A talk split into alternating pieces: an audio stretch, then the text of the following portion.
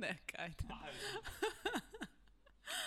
Samo u kameru i, jako. Ali kao dok spusti mi sve, Nema veze, samo lupi jako. da koncentrisat ću sebe. Nema veze. Ajde, showbiz. Možeš ti to. Bravo. Bravo. Bravo.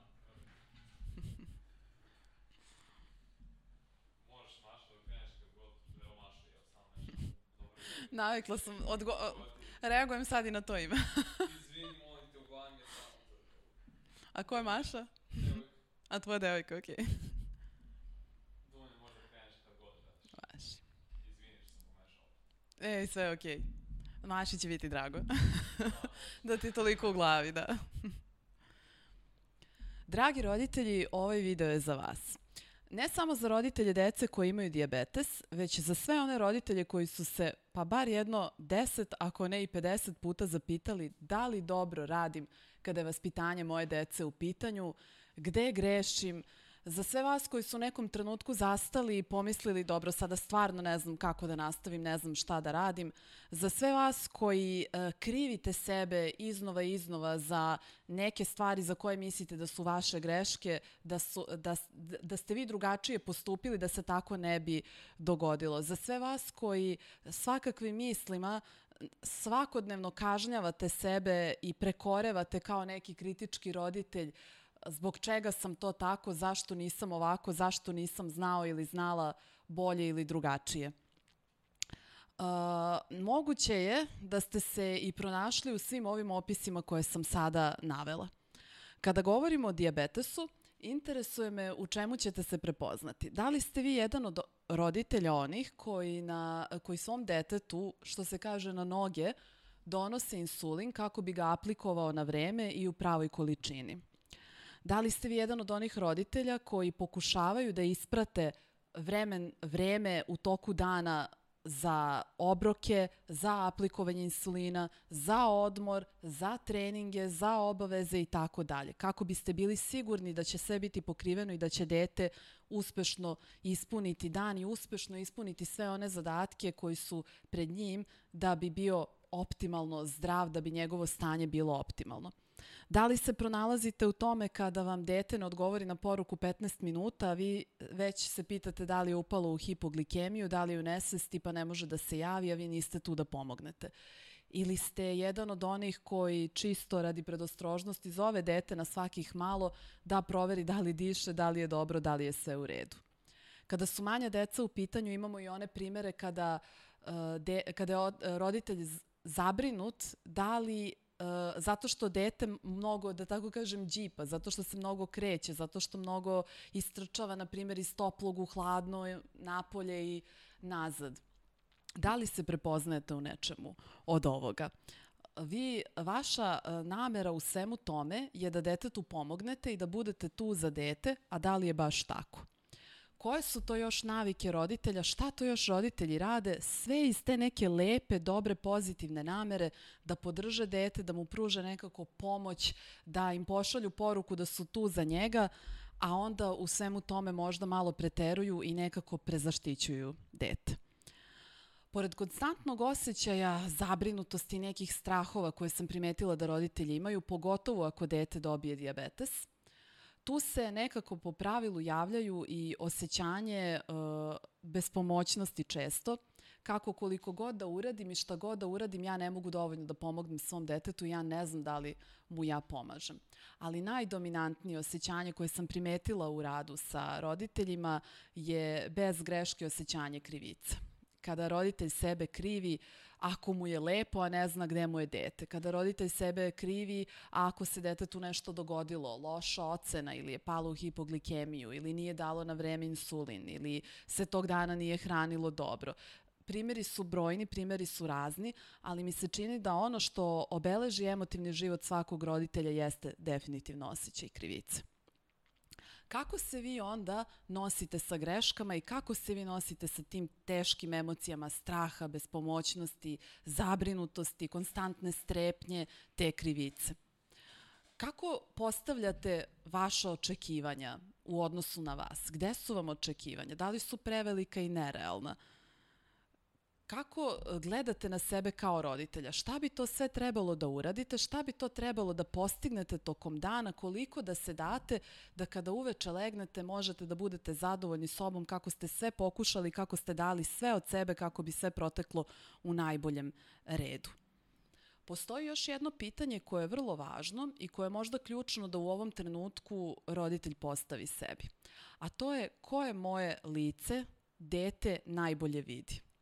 Da li je to lice nekog uplašenog i zabrinutog roditelja koji strepi oko i velikih i malih stvari, Da li je to neki kritički nastrojen roditelj koji u svemu što se dešava nekako vidi gde je neka greška, gde vidi da nešto nije bilo dobro, a pohvale se podrazumevaju pa se ni ne dešavaju ili se dešavaju jako redko kada je nešto dobro?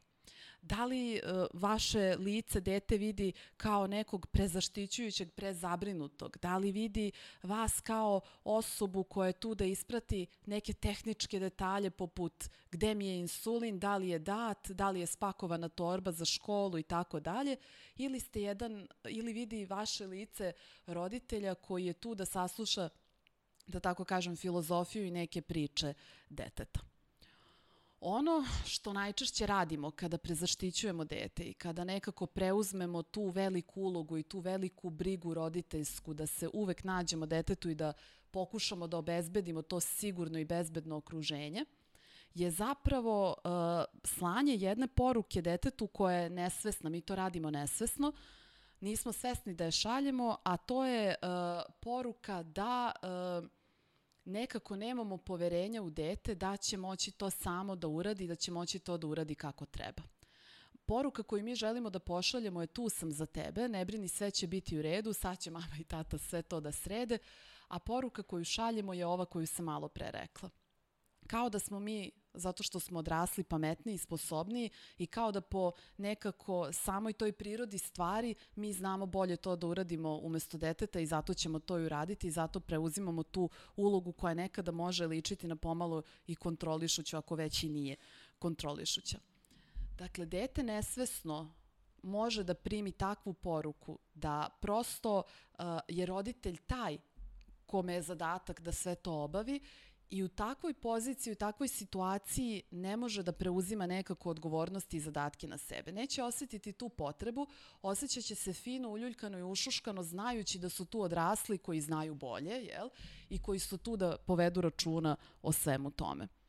Kada kada, se, kada to radite, kada se na taj način zauzimate za dete, bojim se da vi zapravo njemu onemogućavate da uči i da razvija samostalnost, da uči na sobstvenim greškama i da nekako razvija to neko kritičko razmišljanje i promišljanje i da se nekako, da nekako stiče neke i razvija veštine gde će se zalagati za sebe i zauzimati za sebe.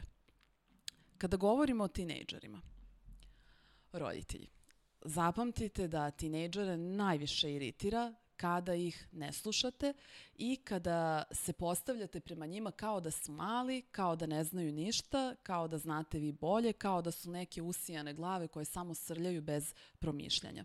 Za tinejdžera je najgore kada se osjeća nepoštovanim i neuvažavanim, kada pokušava nešto da objasni, a to se automatski odbaci, ne samo da ih to iritira, već su na dobrom putu da razvijaju u budućnosti ličnost koja nema dovoljno samopouzdanja i samopoštovanja i koja razvija emocije besa, ljutnje i velikog besa i bunta.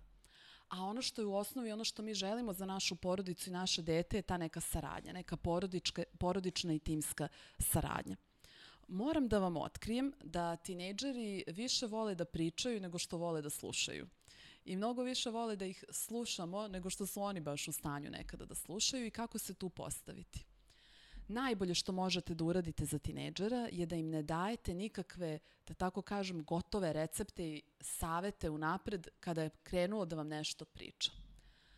Najbolje što možete da uradite je da ostavite prostor detetu da se izrazi i da ga onda pitanjima nekako intelektualno provocirate da samo iznađe rešenje po, pođite iz pozicije da imate poverenja u vaše dete koje je u tom trenutku usijano ili preplavljeno, da kada se smiri će pronaći samo neku tehniku i neko rešenje, neki put koji može da izađe iz situacije.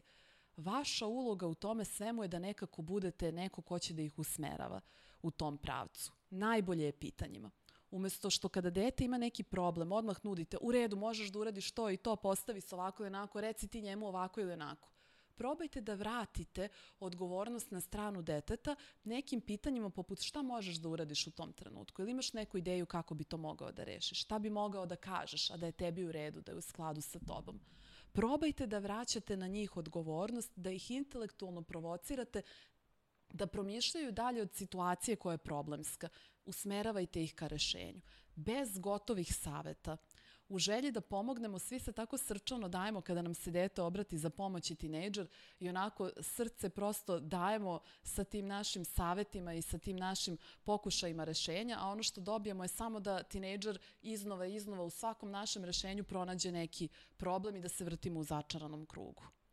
Probajte da ih saslušate pažljivo, vratite na njih loptu, da tako kažem, da probaju da rešavaju i to je dobar put da razvijaju poverenje, odnos poverenja sa vama da ste tu da ih saslušate bez osuđivanja, bez nekog kritikovanja i da će zajedno sa vama uz vašu neku delimičnu podršku i navođenje uspeti da iznađe rešenje za svoju situaciju.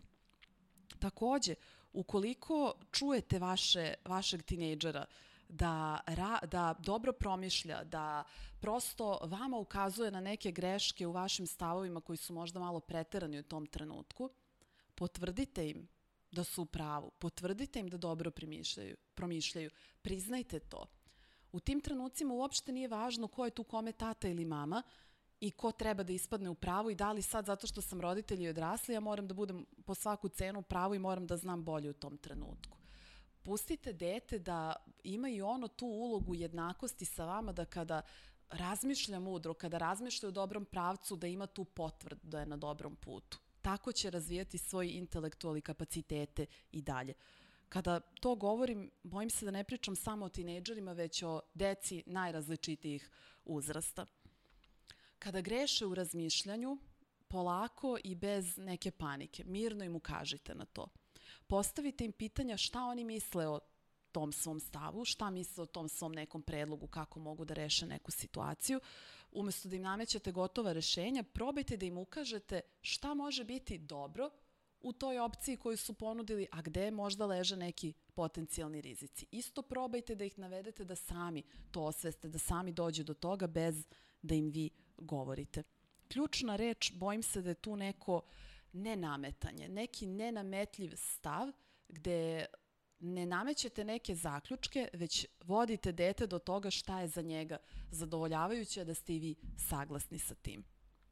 Moram sada da kažem jednu nepopularnu stvar, a to je da nekada nije dete to sa kojim treba raditi ako pravi neke probleme ili ako se ponaša nekako prenaglašeno. Često je roditelj taj koji u nekoj, kako mi psiholozi volimo da kažemo, emocionalnoj blokadi Emocionalna blokada znači da doživljava neko teško, neprijatno osjećanje koje ga blokira. To može biti veliki strah, to može biti anksioznost, to može biti osjećanje bespomoćnosti, čak i neke ljutnje i besa. Može da bude i krivice ta osjećanja nas onda blokiraju da nekako se bolje snalazimo u tim nekim situacijama i da mi nekako reagujemo hipersenzitivno, kako se kaže, nekako preosetljivo, da budemo ono lice kritičkog roditelja koji se vidi i ono lice nekako nervoznog nekog roditelja. Najveći dar koji tada možete da date svom detetu uh, je da prvo vi porazgovarate i da vi na svoju stranu radite mimo deteta, da tako kažem, na sebi da proradite te teške emocije i kada se one otpuste, bit će vam mnogo lakše da komunicirate sa decom i ostalim ukućanima i da nekako nastavite dalje sa ovim procesom. Kada pričamo o deci svih uzrasta, ono što najbolje možete da im date je samostalnost u svakom pogledu, po pitanju diabetesa, po pitanju škole. Dakle, da ne radimo mi stvari za dete umesto deteta, da svakako budemo tu da pružimo podršku, da odgovaramo na pitanja, jer je puno toga nepoznatog, pogotovo kada je početak diabetesa, ali da nikako ne preduzimamo tu ulogu da ćemo mi sada obavljati taj deo posla koji detetu nije prijatan ili mu je možda težak. To ga čeka pa ga čeka. Najbolje što možemo da uradimo je da budemo tu pored, da demonstriramo ako je potrebno kako nešto može da se reši ili uradi, ali da onda insistiramo da dete to ponavlja i ponavlja iznova. Moramo da ostavimo i prostor za dete da napravi grešku, a toga će biti. Ostavite prostor i sebi da i vi pogrešite, da i vi napravite grešku, jer i toga će biti. Nekako na greškama se uči i na greškama se raste to je put koji moramo da prođemo i to je put koji roditelji često ne mogu da prihvate. Te greške koje se prave, ta krivica zbog grešaka koju smo već spomenjala i taj proces da nekako priznamo da nismo neki supermeni koji mogu sve da iskontrolišu, nego da ćemo i mi biti ti koji ćemo pogrešiti, ali da svaka greška može da se prevaziđe, da svaka, i svake greške možemo nešto da naučimo i da porastemo kao ljudi.